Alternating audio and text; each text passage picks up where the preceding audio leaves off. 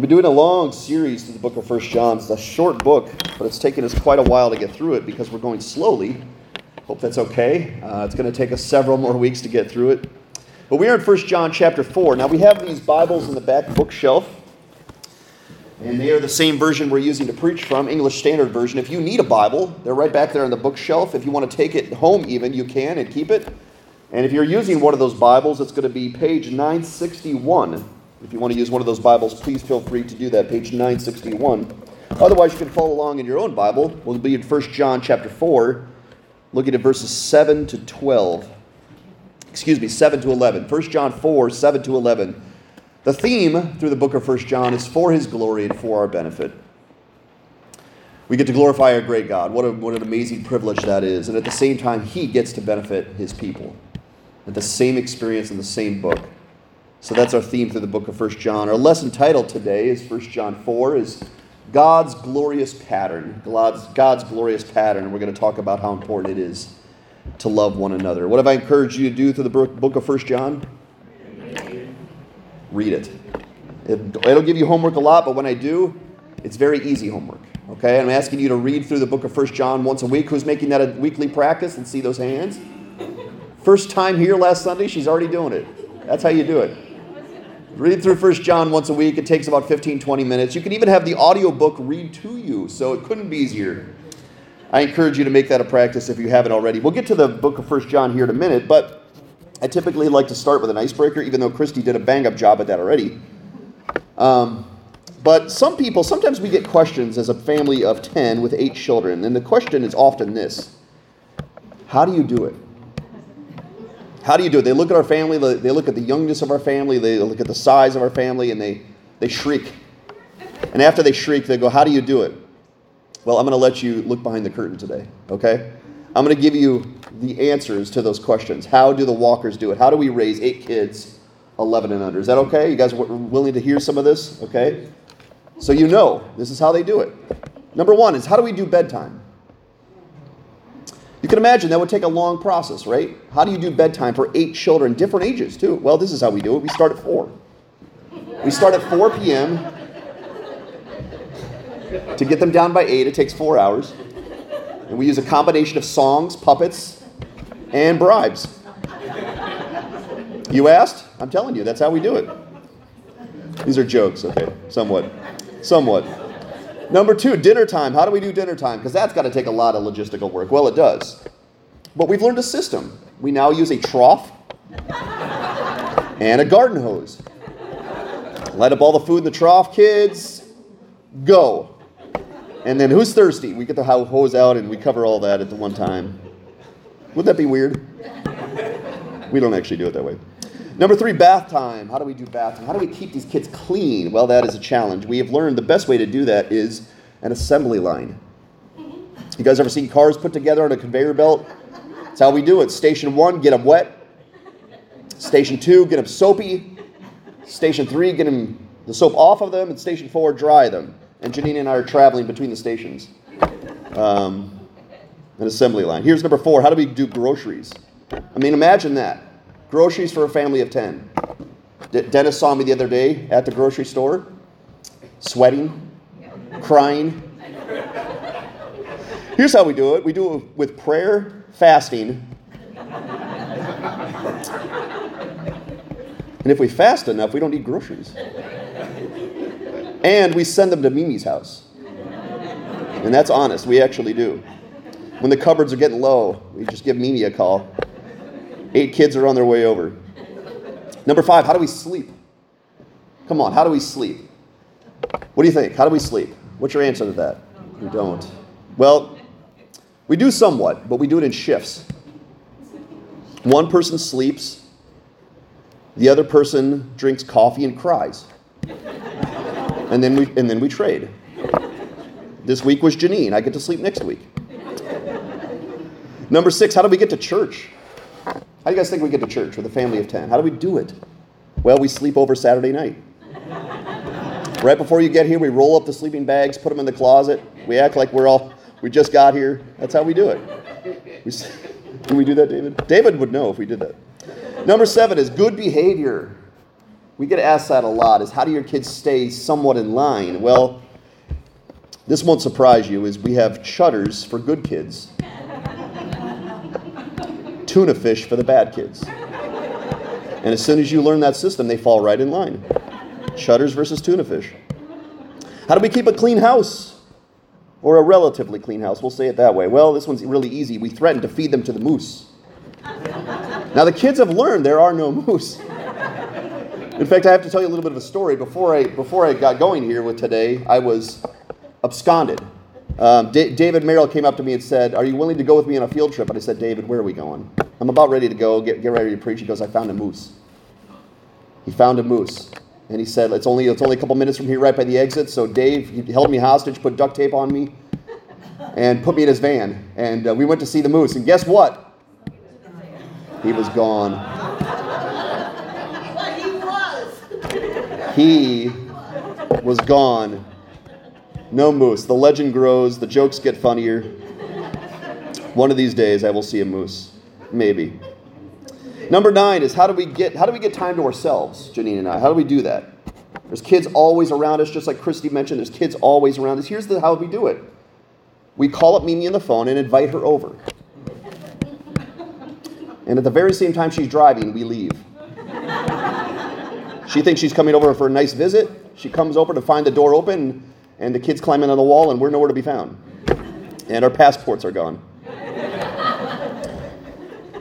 And lastly, sanity. How do we keep our sanity with eight kids, 11 and under? Well, the answer is quite simple to that one. Something has to give. And that's the one. We aren't, we aren't sane anymore. You guys should know that by now. That's the one that gives. Um, hopefully, you guys uh, look, to look behind the curtain. Hopefully, that was intriguing to you. But here's the question we want to transition into our lesson today: Is how does God raise His millions of children? How does He do that?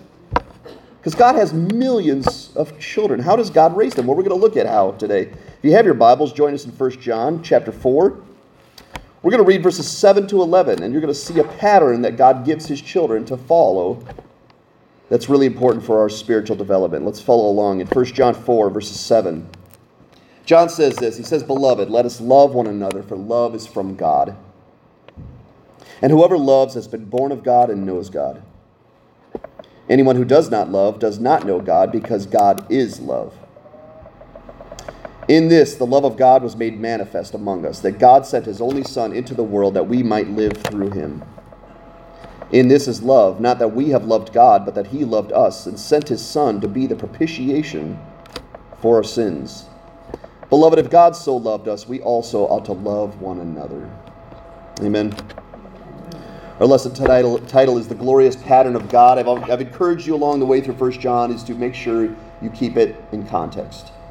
Because if you don't keep the Word of God in context, you can end up saying some strange things. The Word of God could say things it never intended to say. And you have to remember this is an entire letter that John is writing to a church. So they would have read, they would have read this in concession one after another. And so we need to do that as well. And we want to read the verses that we talked about last week in order to help us keep it in context. So let's do that very quickly. Last time we were in 1 John 4, verses 2 to 6, and I know that's probably hard to read, but you guys have your own copy of the Word before you, so use your own Bible. And this is what John told us. He says, By this you know the Spirit of God. Every spirit that confesses that Jesus Christ has come in the flesh is from God. And every spirit that does not confess Jesus is not from God. This is the spirit of the Antichrist, which you heard was coming and now in the wor- is in the world already. Little children, you are from God and have overcome them. For he who is in you is greater than he who is in the world. They are from the world, therefore they speak from the world, and the world listens to them. We are from God. Whoever knows God listens to us. Whoever is not from God does not listen to us. By this we know the spirit of truth and the spirit of error. So, John is going to pick up right where he left off, and we're going to talk about how we know the spirit of truth versus the spirit of error. Our outline today, if you have your little notes, is this number one, the genesis of love. Number two, the validation from love. And number three, the response to love. That's our outline today. Let's start here the genesis of love. What does the word genesis mean? Beginning. It simply means the beginning. If you read the, the beginning of the Bible, it says, In the beginning, God created the heaven and the earth. Well, where does love come from? Where does love fall in the picture? We're going to talk about that today. Before we get there, I decided to look up some fun facts about New Hampshire. As you know, I haven't been here even a year yet. I have not crossed my one year anniversary, and I'm still learning a lot about New Hampshire, including the fact that there are no moose. Um, but I was intrigued by some of these fun facts I found about New Hampshire. Maybe you know, maybe you don't know. Did you know that New Hampshire was the first state to separate from, from England? Does anyone know that? The first state to say, see ya, we're on our own. Doesn't that make sense, though? Live free or die? Come on. That makes sense. We're the first ones to say, see ya to England. We are now New England. Thank you very much. Uh, we're also the first state to grow potatoes. Interesting, right? Idaho gets a lot of the credit for potatoes, but it all started with New Hampshire. How about this one? The early settlers said it reminded them of Switzerland. Christy, you been to Switzerland? Is there a similarity? Okay, there you go. Switzerland is supposed to be one of the most beautiful places on the earth, and the early settlers said New, Hampshire reminded them of Switzerland. How cool is that? Uh, number four is fishing was, the, was its first source of income. It's also interesting. Christy brought up the idea of fishing for men. Well, fishing started in America, right here in New England, right here in New Hampshire. This one's interesting to me. It's the only state that doesn't require you to wear a seatbelt. Is that true? Or a motorcycle helmet. Or a motorcycle helmet. It's like live free, live free. Live free and. we are really taking that death and highlighting that, aren't we? How about we, we highlight the freedom part? I mean, I, I get it. You want to be free, but, but seatbelts are kind of important. Let's live free and stay alive if we possibly can. Uh, number, five, number six, chicken fingers and paintball were invented in New Hampshire. Did you know that? How do you invent the chicken finger? Just fry some chicken and there it is. But I will say this doesn't that sound like an amazing men's ministry event, Joel? Chicken fingers and paintball? We got something there. Put that on the calendar. Anyone who's gone paintballing? Paintball. Okay, not very many. Well, there we go. We need, we need to form two teams and shoot paint at each other. Because that's how ministry goes. And finally, but, but not last of all, Teenage Mutant Ninja Turtles were created in New Hampshire. Who knew that? Teenage Did you really? I did not know that. That's a very bizarre fact. But I thought it was enough to put up there. Teenage Mutant Ninja Turtles were started in New Hampshire. Why do I bring that up? Because where did love start from? We all think love is a good idea, but where did it come from? And the answer is not, not going to surprise you. Of course, it came from God. See, in the beginning, it says in our own Bibles in Genesis chapter 1, verse 1, the earth was without form and void. What does that mean when you read that? What did the earth have? Nothing. If something is without form and void, it's nothing. It's darkness, it's blackness, there's nothing there. But what's interesting to me is that something preceded the world. We know someone did, but something did as well. And that idea that we're going to talk about today is love. Love was there before the world was there. Love preceded the world. In fact, you can even say it this way love is what founded the world. The very reason we're alive today, the very reason we have breath in our lungs, the very reason we have a purpose is because love was there before we were there. And I think that's interesting to know. Um, you may be thinking, as you've seen our huge family, is why? Why do they keep having kids? I know people think that a lot. They don't usually say it that way, but why? Why we don't have to have that many kids? Why do we have so many kids? Well, I'm going to tell you the answer to that, and I'm I'm serious in this. We love kids. We love kids. David, do you need to be excused? David, David's Bible is reading to him. I don't think you're going to be able to turn it off just by turning it down like that, brother. You tell Siri who's boss, okay? Or Google, whoever that is. Where's the Jeopardy theme? David. I'm not going to compete with this, okay? There we go. Good job. Even though, if you're going to compete, that's the way to do it, right? The Bible? Why? Why do we have so many kids? the answer is very simple. We love kids and we love to love kids. We do. We love to love children. I think that's a special privilege that sadly I don't think this world understands quite like we did once before. Is kids are a blessing and a heritage from the Lord. That's what the scriptures say, and we really believe that. We love to have kids, so why why such a big family? Well, it's that simple. Love. Love. Somebody loved us, and I love to love others. I love to love children. And that's a special privilege for me and my wife. What is love? What is love? It seems to be everyone knows this concept of love, but no one knows how to define it. If you look up the idea of love in the dictionary, you get some really bizarre definitions. It's a feeling, it's an emotion, it's a desire. It's something that comes and goes. People sing about love. In fact, the number one topic of songs is love. Did you know that? We sing about love, we put it in our movies, it's in poetry. Love is all over this planet, but yet no one knows how to define it. What is love? And the Bible is very clear on that. Love ends up being the most valued thing in the world and also the most attacked. Did you know that? And it makes sense. The things that are generally the most valuable are the things that the enemy wants to get rid of more than anything. So, what does he have to do with love? He has to redefine it. Because he knows it's important to us. He can't just remove love.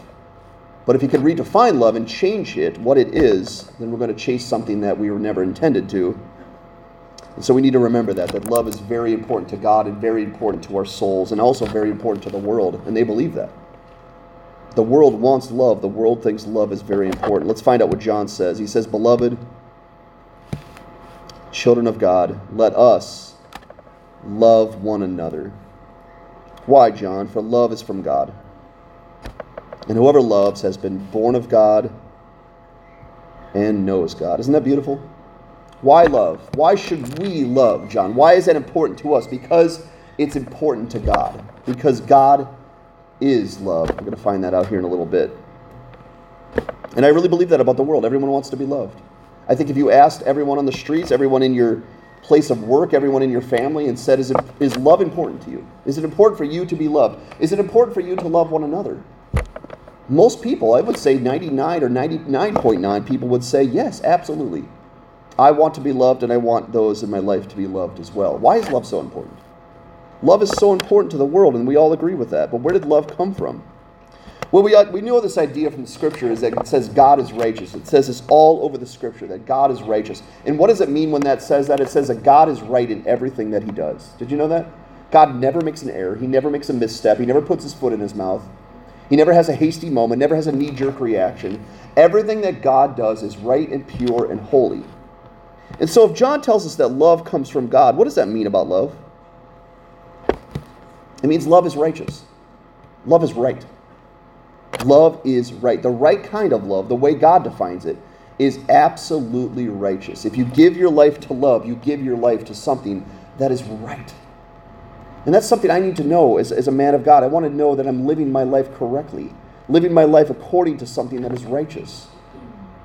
We don't have to look too far to find out what that is. We simply have to look at love. The most famous verse in the entire Bible tells us this. It says, For God so loved the world that he did something remarkable. He gave his one and only Son, that whoever believes in him shall not perish, but have eternal life. That verse teaches us something very profound. God wants us to have eternal life. God does not want us to find condemnation or hell or his wrath. God wants us to have eternal life. Do you believe that about your God? So much so, he took his only begotten Son, the one who is just like him, who loves everything that he loves, who is righteous and pure and holy, and he sent him to this earth to take on our sins, to die on a wooden cross, so that you and I could have eternal life. That's how important it is to God. And I think that's an amazing thing to know about our God is that love began with God. It all started with him and his desires for us. So John says, Beloved, let us love one another. And we're going to get back to that. That's going to be part, point number three. But we're going to focus on the genesis of love right now, for love is from God. If you ever have a discussion about love, point people to that passage right there. Love is from God. Love is not from the world, okay? We did not tell God that love is important. God told us that love is important. And so John says, Whoever loves has been born of God and knows God. Now, the, through the entire book of First John, he's been giving us validations for what we actually are. If what we say we are are children of God and Christians and redeemed souls, then John says these things will be true about you.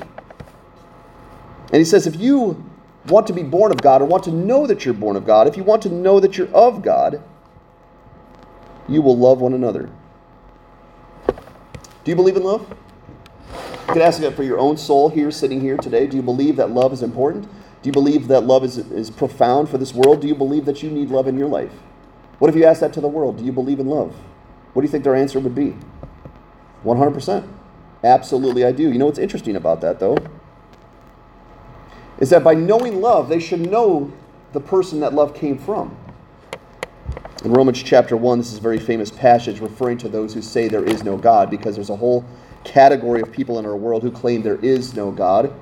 God disagrees. He says in Romans chapter 1 For although they knew God, because they know love, because they want love, they neither glorified him as God nor gave thanks to him. But they became futile in their thinking and darkened in their, and foolish in their hearts by saying, There is no God, but cherry picking from God all the things they want, such as love. We'll take love, we believe in love, we think love is important, but at the same time we say there's no God. You know what's interesting and maybe even ironic? Is that according to that passage of Scripture, God does not believe in atheists. Isn't that ironic that on the last day they're going to find out that they're the ones that don't exist? Isn't that interesting? When the curtain is pulled back and they're expecting God not to be there, they're there. God is there, but atheists are not. Because there is no atheist according to God. They know God, they just suppress God. They take the truth about God and they, they put it underneath a, a, a blanket or a rug, acting like God is not there. But in all reality, they know God is there because they know love. They've tasted of love, they've experienced love, they want love for themselves, they want love for others. Therefore, they are pointing to the fact that God is true. Now, this is a sad picture. I almost didn't put that up there because I didn't want anybody to feel grief, too much grief about this. But we're coming up on the anniversary of this, aren't we? And every year that we come across the anniversary of this, I always think about this. I tend to watch a documentary or something like that on this because it was such a tragic day, wasn't it? Such a tragic day. In fact, it was so tragic, it's almost overwhelming to even think that actually happened on 9 11. But what, we're coming to one year anniversary of my time here in Littleton. The first time I visited you guys, you guys know what day it was? It was 9 11. It was 9 11. The first time I preached here was 9 11. And it was an easy day to remember because of 9 11. Well, we only lived two hours from New York City growing up in Scranton, Pennsylvania. Two hours. So I remember that day feeling very impactful. But you know what's interesting about that day? Why was the day so tragic? Because it's so opposite of love. We all want love. We all think love is important. And then something like that happens, and we're all shocked. Because how could someone be so unloving as to do something like that? The whole world is shocked. Because love makes sense, and that doesn't make sense. And that proves that we know love. It proves that we think love is important, we value love, and we even know where love came from. Because when something like that happens, we all stand up and say, injustice. That's not right. That shouldn't be, because love is important. Emily Dickinson, I think a poet, said this. She said, Love is everything, and that's all we know about it. Isn't that interesting? Love is everything, and that's all we know about it. Even the world says, without love, what are we? We're nothing. We have nothing. So John teaches us this. He says, Anyone who does not love does not know God because God is love. God is love. If you don't know love, you don't know God. If you don't know God, you don't know love because God is love. They're synonymous. God is love. And if you know love, you have experienced God because love doesn't exist without God. Man did not invent love. Love was not an idea we had that had to marinate over thousands of years before we said, yes, we should love one another. We knew it from the beginning. How did we know that from the beginning? Because God is love. It doesn't say God likes love, does it? Doesn't say God even commands love, although he does. That's not what John is telling us today. What is he saying? God is love. God is love. To know love, to experience love, is to know something that comes from God. So if we know this, we know this as well. Now, we may not know it like we should, but every single day you experience love. Every single day you can show love. You are proving that God is alive and real and present in this world because that was his idea. He founded the world based on love. John says in verse 9, In this the love of God was made manifest. Do you know what that word means?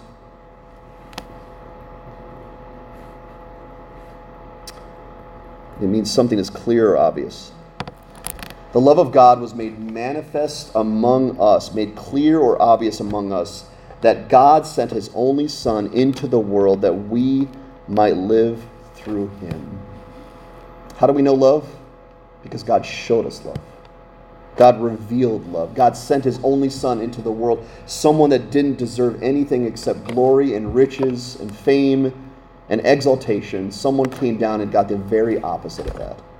He got shame and ridicule and rebuke and scorn and punishment on the cross. But he did it so that we would know God, so that we would know love. And John says, You know love because God made it clear. He made it obvious. He made himself obvious. He made love obvious. Everyone that knows love knows God. And if you're saying you don't know God, then you're lying because God made, cle- made love clear or obvious to us. Isaiah 53 says it this way He, Jesus, was wounded for our transgressions. He, Jesus, was bruised for our iniquities. The chastisement of our peace was upon him, and with his stripes we are healed. We're alive today. We're in this church today. We call ourselves Christians today. We have hope of eternal life one day because Jesus came down and showed us love. He died so that we could live, He was punished so that we could find God's goodness and blessings. It's all thanks to Jesus. So John says, We know love. Love is clear, love is obvious to us. Love was made manifest because Jesus laid down his life for us. And that's going to be a very important thing for us to know because he's going to call us to obey and follow that pattern. But I told you, today is Communion Day. Today is the day that we pause to remember what Jesus has done for us. And we're going to do that now. We're going to do that as part of our service. We have two elements, you know, in communion it's the bread and it's the cup. The bread represents the broken body of our Lord Jesus, and the cup represents the blood that was spilled out from his body for our forgiveness. Our men are going to hand out right now um, little pieces of bread that we're going to partake of. And this is going to symbolize what Jesus did for us on the cross. His body was actually literally broken. We have broken bread, just like I'm going to symbolize here in a moment.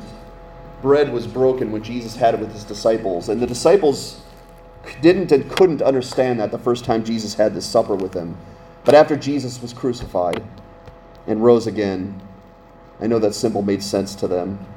So our men are going to hand out the bread, and then we're going to pause and pray. And I'm going to give you a few extra moments of simple, quiet reflection before our Lord. Because communion is a serious time. It's a time that we're supposed to remember Jesus. He said, Do this in remembrance of me. And I thought it was a good idea to remember this in the, in the context of what John is telling us today. So once you get your bread, let's bow in prayer and let's thank the Lord for this bread and this symbol today. Father, it's mysterious to us how the bread and the cup are important, powerful symbols of Jesus' body and Jesus' blood. But Father, we remember what Jesus has done for us today, and that remembrance causes us to worship. That worship causes us to be awakened, as we sang about, to the concept of love. When we remember the great love that was shown to us. Father, we remember Jesus. We remember that his body was broken on the cross for our sake. His wounds were because of our sins. His death equals our life with you. And Father, without that love, we don't have life today. Jesus is the genesis of love for this world. He is the reason we think love is important, and we remember and we say thank you today for that love. I'm going to give everyone just a few moments of quiet prayer before we partake of this bread.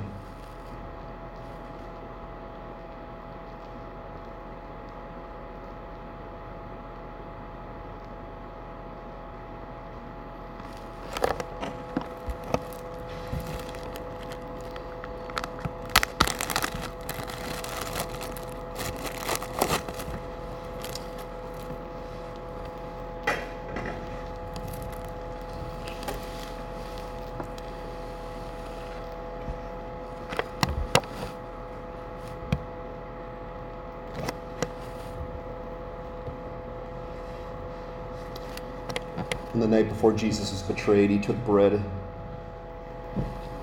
just like I'm taking bread before you here today. And Jesus took that bread and he broke it in front of his disciples. And I told you, I don't know if they understood that symbol that very day, but they did that day after he was crucified.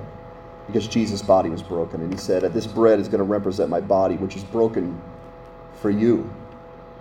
And he said, Take this bread and eat and do this in remembrance of me. Let's take this bread now and partake of our Lord.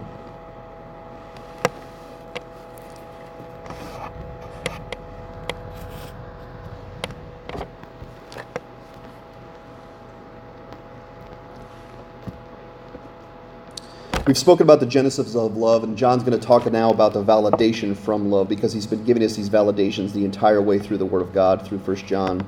Now, I told you there's some very, very bizarre facts about New Hampshire that I thought were interesting. Teenage Mutant Ninja Turtles started here, and so did paintball. Started right here in New Hampshire. If you want to know about the Teenage Mutant Ninja Turtles, you got to start in New Hampshire. If you want to know anything about paintball, you got to start right here in New Hampshire. Where does love begin? We talked about that. Love begins with God. It says love is from God, and then John tells us later, love, God is love. So it comes from Him, but it's also Him. Every time we taste of love, we taste a little bit of God. And so John says this Beloved, let us love one another. Let us do what God has done for us. Let us take that pattern that God has given us and let us show that pattern to other because whoever loves has been born of God and knows God. Do you think that's important to be born of God and to know God? Do you think there's anything more important than that? Could you take anything else from this world? Would you trade your opportunity to know God and be born of God for anything in this world? And the answer is absolutely, wholeheartedly, no.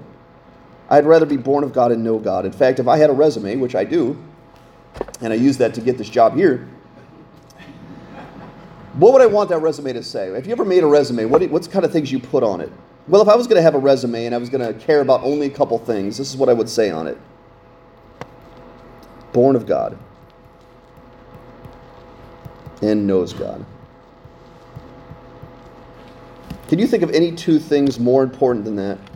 Than for you to know that you are a child of the living God, and for you to know that in the end, when everything is known, when the curtain is pulled back, when Judgment Day happens, God says, I know them, they're mine.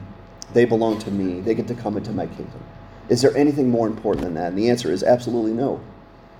You can get a lot of great things from this world. You can get a lot of status and fame and education and great jobs.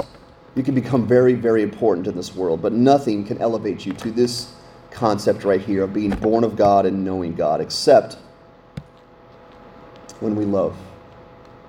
When we love, it is the very validation that we belong to God. John says it this way He says, Anyone who does not love does not know God. Not intimately. Why, John? Because God is love. You cannot be a Christian. You cannot be religious. You cannot have any semblance of spirituality without love. It doesn't exist. It does not exist. There is no religion without love. There is no spirituality without Christ like love. It does not exist because God is love. You can have a lot of spirit physical things without love, but you cannot have anything in the other realm, in the spiritual realm, unless you know love and therefore you know God. Now, who did good in math? Let's see our math. Let's see our math experts out there. A couple of us. Okay. I did good in algebra. I did really bad in something called trigonometry. Anybody remember trigonometry? Trigonometry was a bear. I decided to find a trigonometry equation for you. Now, thankfully, someone's done the hard work for us. I don't know if that's right or not. But doesn't that look like Greek? I mean, look at that. What is, what is even happening up there? I took tri- trigonometry and I have no idea what that is about. That's a hard equation. Most of us would say that's a hard equation. Trigonometry is a hard math to learn. So is calculus, Sometimes so is geometry. Sometimes so is algebra. There are hard equations in this world. You know what I love? A simple equation. Don't you love when someone gives you a simple equation? Now, class, what does that equal? 16 plus 21. Who's the brave one? Who said 7? we need easier than that. You're the math whiz, you just told me. What is 16 plus 21? 37. I think that's what he said.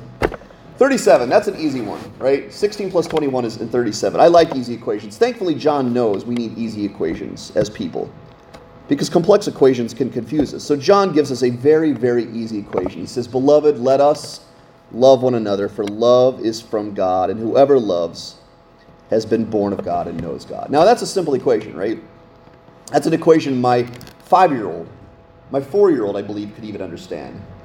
Let's break it down just so we all understand exactly what John is saying. He's saying this listen, God is love. One of God's attributes, one of his best attributes, is that God is love.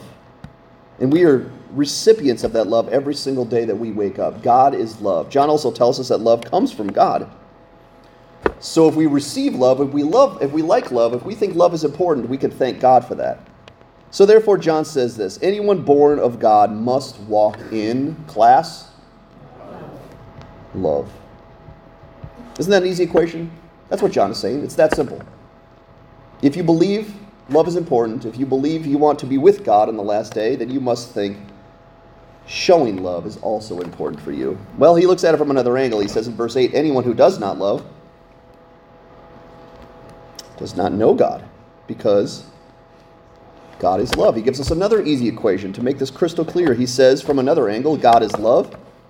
Love comes from God. Therefore, anyone who does not love could not be born of God. So simple, and it's simple on purpose, so we cannot miss it.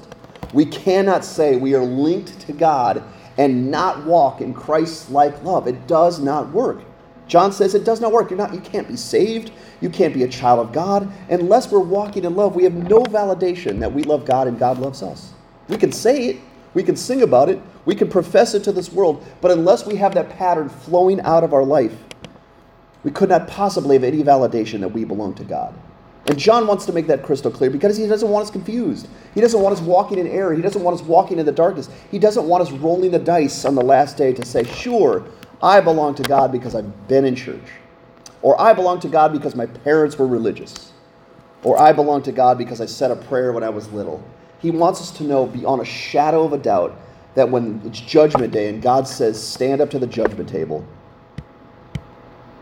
God will say to them, I know you and you know me because you walked in love. And the only reason you walked in love is because you got that from me and you got that from my son. Therefore, it is validated that you belong to Jesus and he belongs to you. Therefore, those not walking in love, who don't belong to God, what should they do? If you're sitting here today and you're not sure about that, going, I don't know if I walk in Christ like love. Every now and then I show love. Every now and then I'm kind. When the stars align, I like to do things for people. But walking in love, that's another level, isn't it? And if I'm not walking in love, I have no validation that I belong to God. And what should that person do? Should, should they worry? Should they fear? No, that's not the point. They should repent and turn to Jesus. Because that is the whole point of this. The whole point is that we have confidence that we belong to God. And if we're sitting here today, like I was a, as a young 26 year old man, questioning, do I belong to God? I mean, my life isn't matching up. I'm not really living this standard of what the Bible is saying. Could I really belong to God? I found out that I might not belong to God that day. And that's when God said to me, Todd, it's not all doom and gloom. Turn to Jesus. Fix your eyes on Jesus. Notice his love and start walking in that pattern today. It's very simple because it's simple on purpose, because that's how much God loves us. He says in verse 10, then this is love, not that we have loved God. That's not how love originated, is it? We loved God, and God goes, Wow, I can't believe the amount of love that my people show to me. Well, then I'm going to send Jesus for them. That's not how this worked, is it? It says in Romans, while we were dead in our sins, or Ephesians, we were dead in our sins. Romans says, while we were enemies of God, that's when Jesus came. Where did love originate from? It originated from God. Not that we loved God, but that He loved us and sent His Son to be, big word, the propitiation for our sins. That's a big word, and I don't want us to be confused with big words. We'll define that here in a minute. But God invented love. Guess what we invented? Guess what we're accountable for? Guess what we started?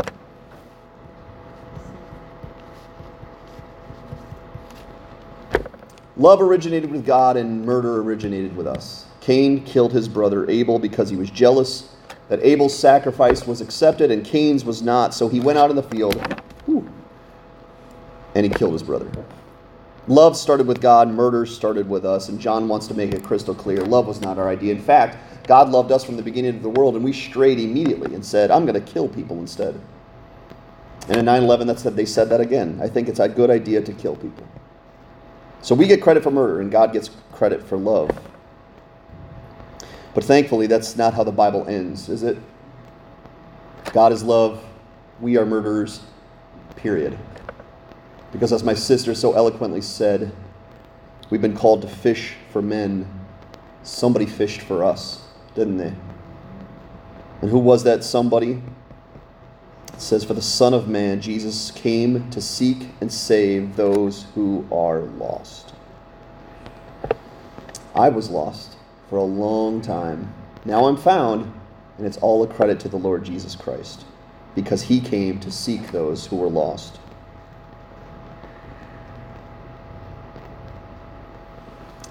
And this is what the world thinks right now. This is what the world thinks is a good idea. Me. That's how the world wakes up. Me. That's how the world functions their day. Me. What do I want out of this life? What do I desire? What kind of things can I experience? Me, me, me, me. And you know what that is? That's somebody who's lost. Because that's not how God created the world. If God created the world with, with Him in mind only, we're not here. As soon as we sin, we're dead, we're condemned. But God loved, started the world with love, and then He redeemed us all with the concept of love. But if you're, if you're lost today, that's not the end of the world. That's not the last chapter because the Son of Man came to seek and save those who are lost. And there's hope for you today to find that pattern of love and to walk in that pattern. I told you we would define the word propitiate because that's a big word. I decided to look it up in the dictionary. I found this was an interesting definition. I don't know how close it is, but it says to win or regain the favor, notice, of a god, spirit, or person by doing something that pleases them. Well, did we propitiate to God? Did we regain the favor of God by doing something that pleases Him? Is that how we gained this concept of salvation and eternal life and righteousness? No. John said someone else propitiated for us someone that could actually accomplish it the Lord Jesus Christ. He regained the favor of God for us by doing something that pleases God for us. He gave up his life so that we would have eternal life. And therefore, that makes Jesus our propitiation. The person that we owe credit to every single thing we have in this world. And you remember, if Jesus died on the cross, he said this phrase He said, It is finished. And I believe one of the best translations for that is basically paid in full. I took all their sins, every ounce, every one of them, and I atoned for them on the cross. I propitiated for my people so that they could regain the favor of God by his stripes, by his wounds for our sins. Thank you, Jesus. Propitiation really means he bore our punishment so that we could gain our life with God again in his full righteousness. And that's the second element of communion, isn't it? That our propitiation came down and spilled his blood for our sake. The men now are going to hand out the cup. And even though these symbols are very closely related, they also represent something different. Jesus' body being broken was, was symbolizing our salvation from sin. His blood's being spilled out was representing our forgiveness for the sins that we had already committed. Because it says in Hebrews, without the shedding of blood, there is no forgiveness of sins. So Jesus' blood had to be spilled. Thank you, Jerry. And we're going to symbolize that here in a minute as the men pass out the cup. Why don't we bow in prayer? Keep your eyes open so you can grab the cup. God, God will understand. Let's bow in prayer and thank the Lord for this cup. Father, we are so grateful to be your children. We owe our life to you, we owe our hope to you. Even Jesus didn't come of his own accord, Father. You sent him. You sent your Son, your only begotten Son, to this earth because you loved us that much. Father, help us remember that today. We are loved. We are cherished. We are chosen by the Almighty God to be with you forever. That's what you want. That's what your desire is is to have us with you, and therefore you sent your Son to do something remarkable, amazing, to take his holy, spotless, righteous blood and to spill it out, Father. So that all those sins that we've committed, both in full recognition of what we were doing and even in ignorance, Father, all of them would be forgiven and cleansed in your eyes because the debt has been paid in full. Jesus said, It is finished on that cross. I have paid for every ounce of their sins. And therefore, we have life with you. And we thank you today for that life. We thank you today for that blood. That is our forgiveness and our hope. That we can be chosen by you. We can be with you forever. And Jesus, we remember today what you did, and we thank you for it. It's in Jesus' name we pray. Amen. Jesus, when he was with the disciples, took a cup and he poured it out.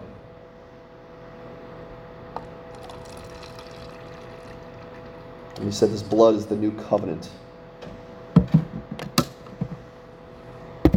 for the forgiveness of your sins. And he said, Take and drink. Let's take and drink right now.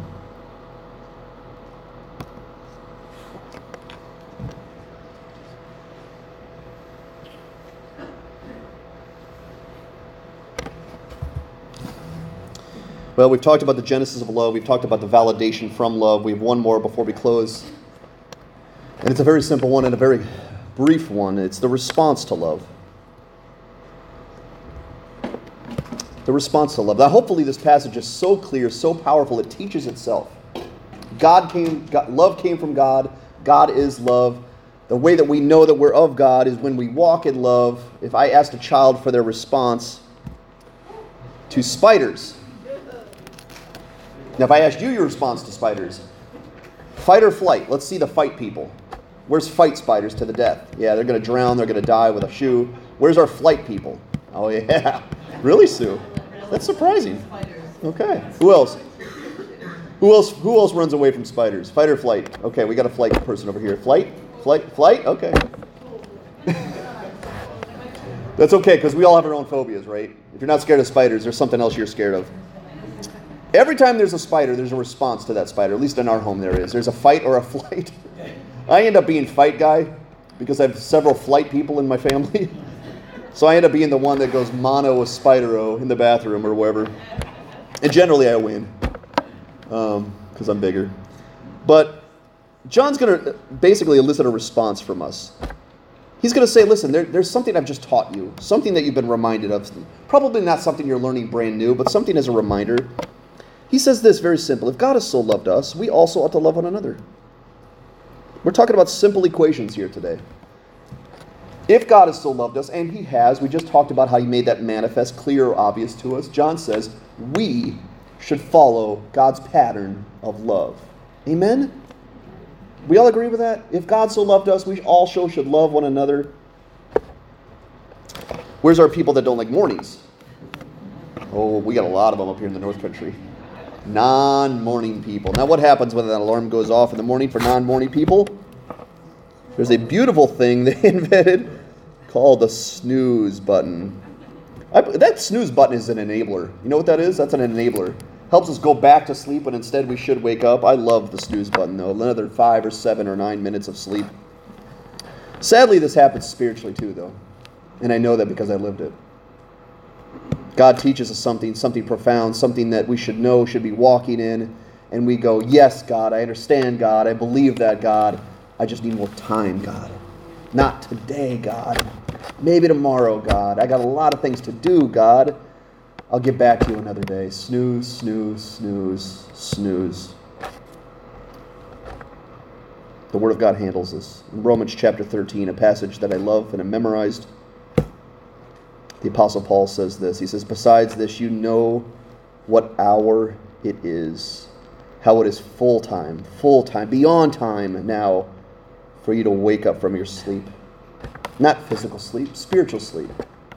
Why, Paul? For salvation is nearer to us now than when we first believed. Not the moment we trusted in Christ, the moment we see Christ. Our salvation, our full culmination of our salvation, is nearer now than it's ever been before. The night is far gone, the day is at hand. Therefore, let us cast off the works of darkness and put on the armor of light.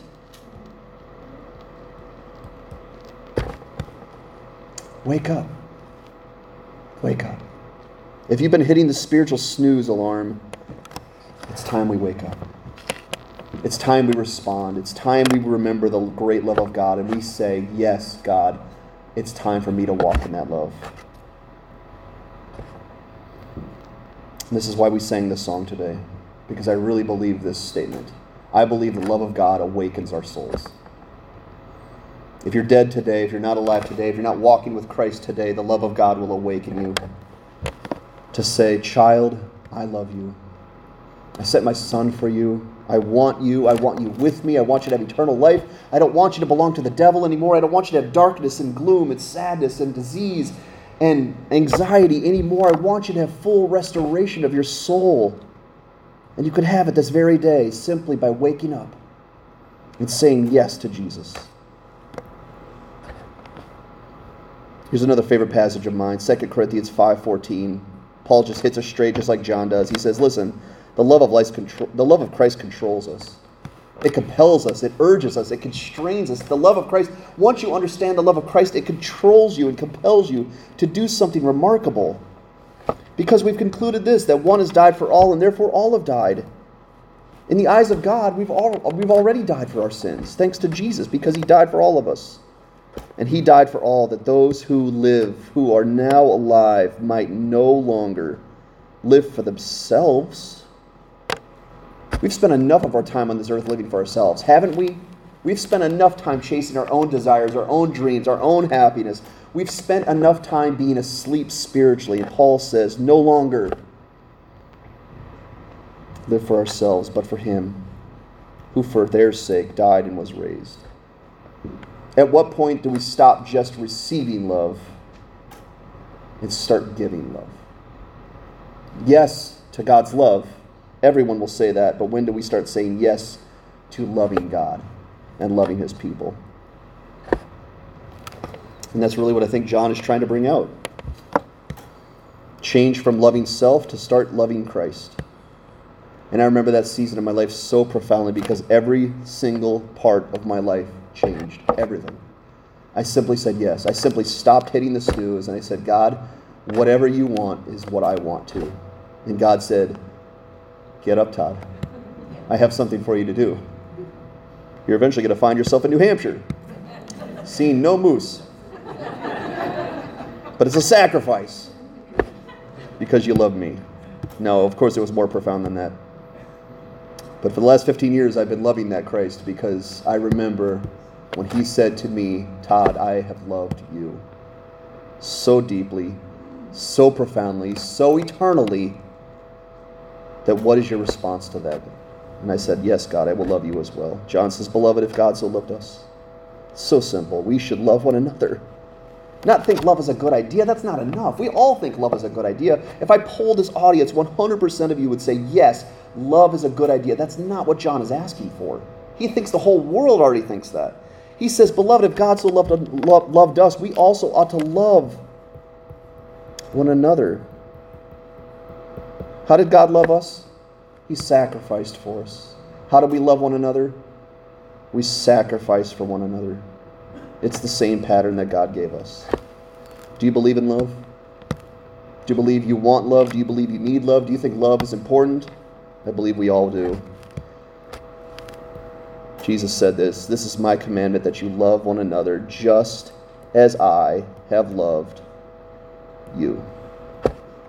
It's a simple equation, it's a simple pattern, but it's a profound pattern. In every lesson in 1 John, we find something that glorifies God's great name and at the same time benefits our soul. We do that one more time as we look in 1 John 4. God is glorified when we follow His pattern of love and prove that we desire to be His, be as He is, excuse me, to be just like our God. I'm telling you, that is such a delight when my children say, I want to be like my dad, or I want to be like my mom. I want to, I want to follow in my parents' footsteps. It's such a delight to see your children say that. How much of a delight is it for us to say to God, I not only want your love, I want to be like you, God. I want to do what you did for me to others. My sister is a hero to me because of that reason. Because when everything in her life was not sorted out, she did not wait for God to figure her life out. She said, God, you loved me, and I want to love you too. And she left and went across the world to do that. It's an amazing thing. But we are also benefited. We don't have to choose between the two. We are benefited when we validate that we belong to God by following that pattern of love. And that's what it is. It's a validation. We don't earn the love of God, do we? We have the love of God. We validate that we know the love of God when we say yes to that pattern. That's how God, and God wants us to know that, have that validation, have that assurance that we are His and He is ours, and we know it today. We sleep on our pillow with that confidence simply because we say yes to that pattern. What's the point of our lesson today? It's very simple. Very, very simple. There is no more proper response to God's love given to us through Jesus than to take that exact pattern and return that love back to God through Jesus by following Him, by loving those He loves the most, His people. I tell you, if you want to love the walkers, if you want to love me, your pastor, love my children, and love my wife. When you love them, you love me. When we love the children of God, when we love the people of God, when we love even the people that God created, we love the God who created them. And the question I have to ask you before we close today is do you really know God? Because I claimed to for most of my life, but I didn't have the validation. Do you really know God? Have you said yes to his pattern of walking in love just as he loved you? And I have to ask that to your soul because someone asked it to my soul. And the answer was a little alarming. I didn't at that time really know God. Today I do. All glory to God. Do you really know God? Because if you don't, that can change this very hour, this very day. Can be the day of your salvation, the day you turn around and stop serving self and start serving Christ. Stop sleeping spiritually and start doing something for the kingdom and the glory of God, which will last forever and ever and ever and ever. It's the glorious pattern of God, which is all about love. Would you bow and pray with me? Father, there's nothing we can do except say thank you. Because all we do to this plan is say yes to it. And then we respond properly to it. We don't earn it, we don't win it, we don't buy it. Father, it is simply a gift of your great grace to us. That you loved us even when we were enemies of God, even when we were sinners, even when we were dead in our sins. And Father, we simply say thank you today and remember what Jesus has done for us. But we also remember something else that you have called us to be fishers of men. You have called us to follow this pattern of love. You've called us to hurt, seek out those who are hurting, to sacrifice for those who need love. And Father, help us remember that pattern is important for our souls so that we know we belong to you and we have the privilege of being like you. Father, help Crossroads Church continue on in this pattern for your glory, for our benefit. It's in Jesus' name we pray. Amen.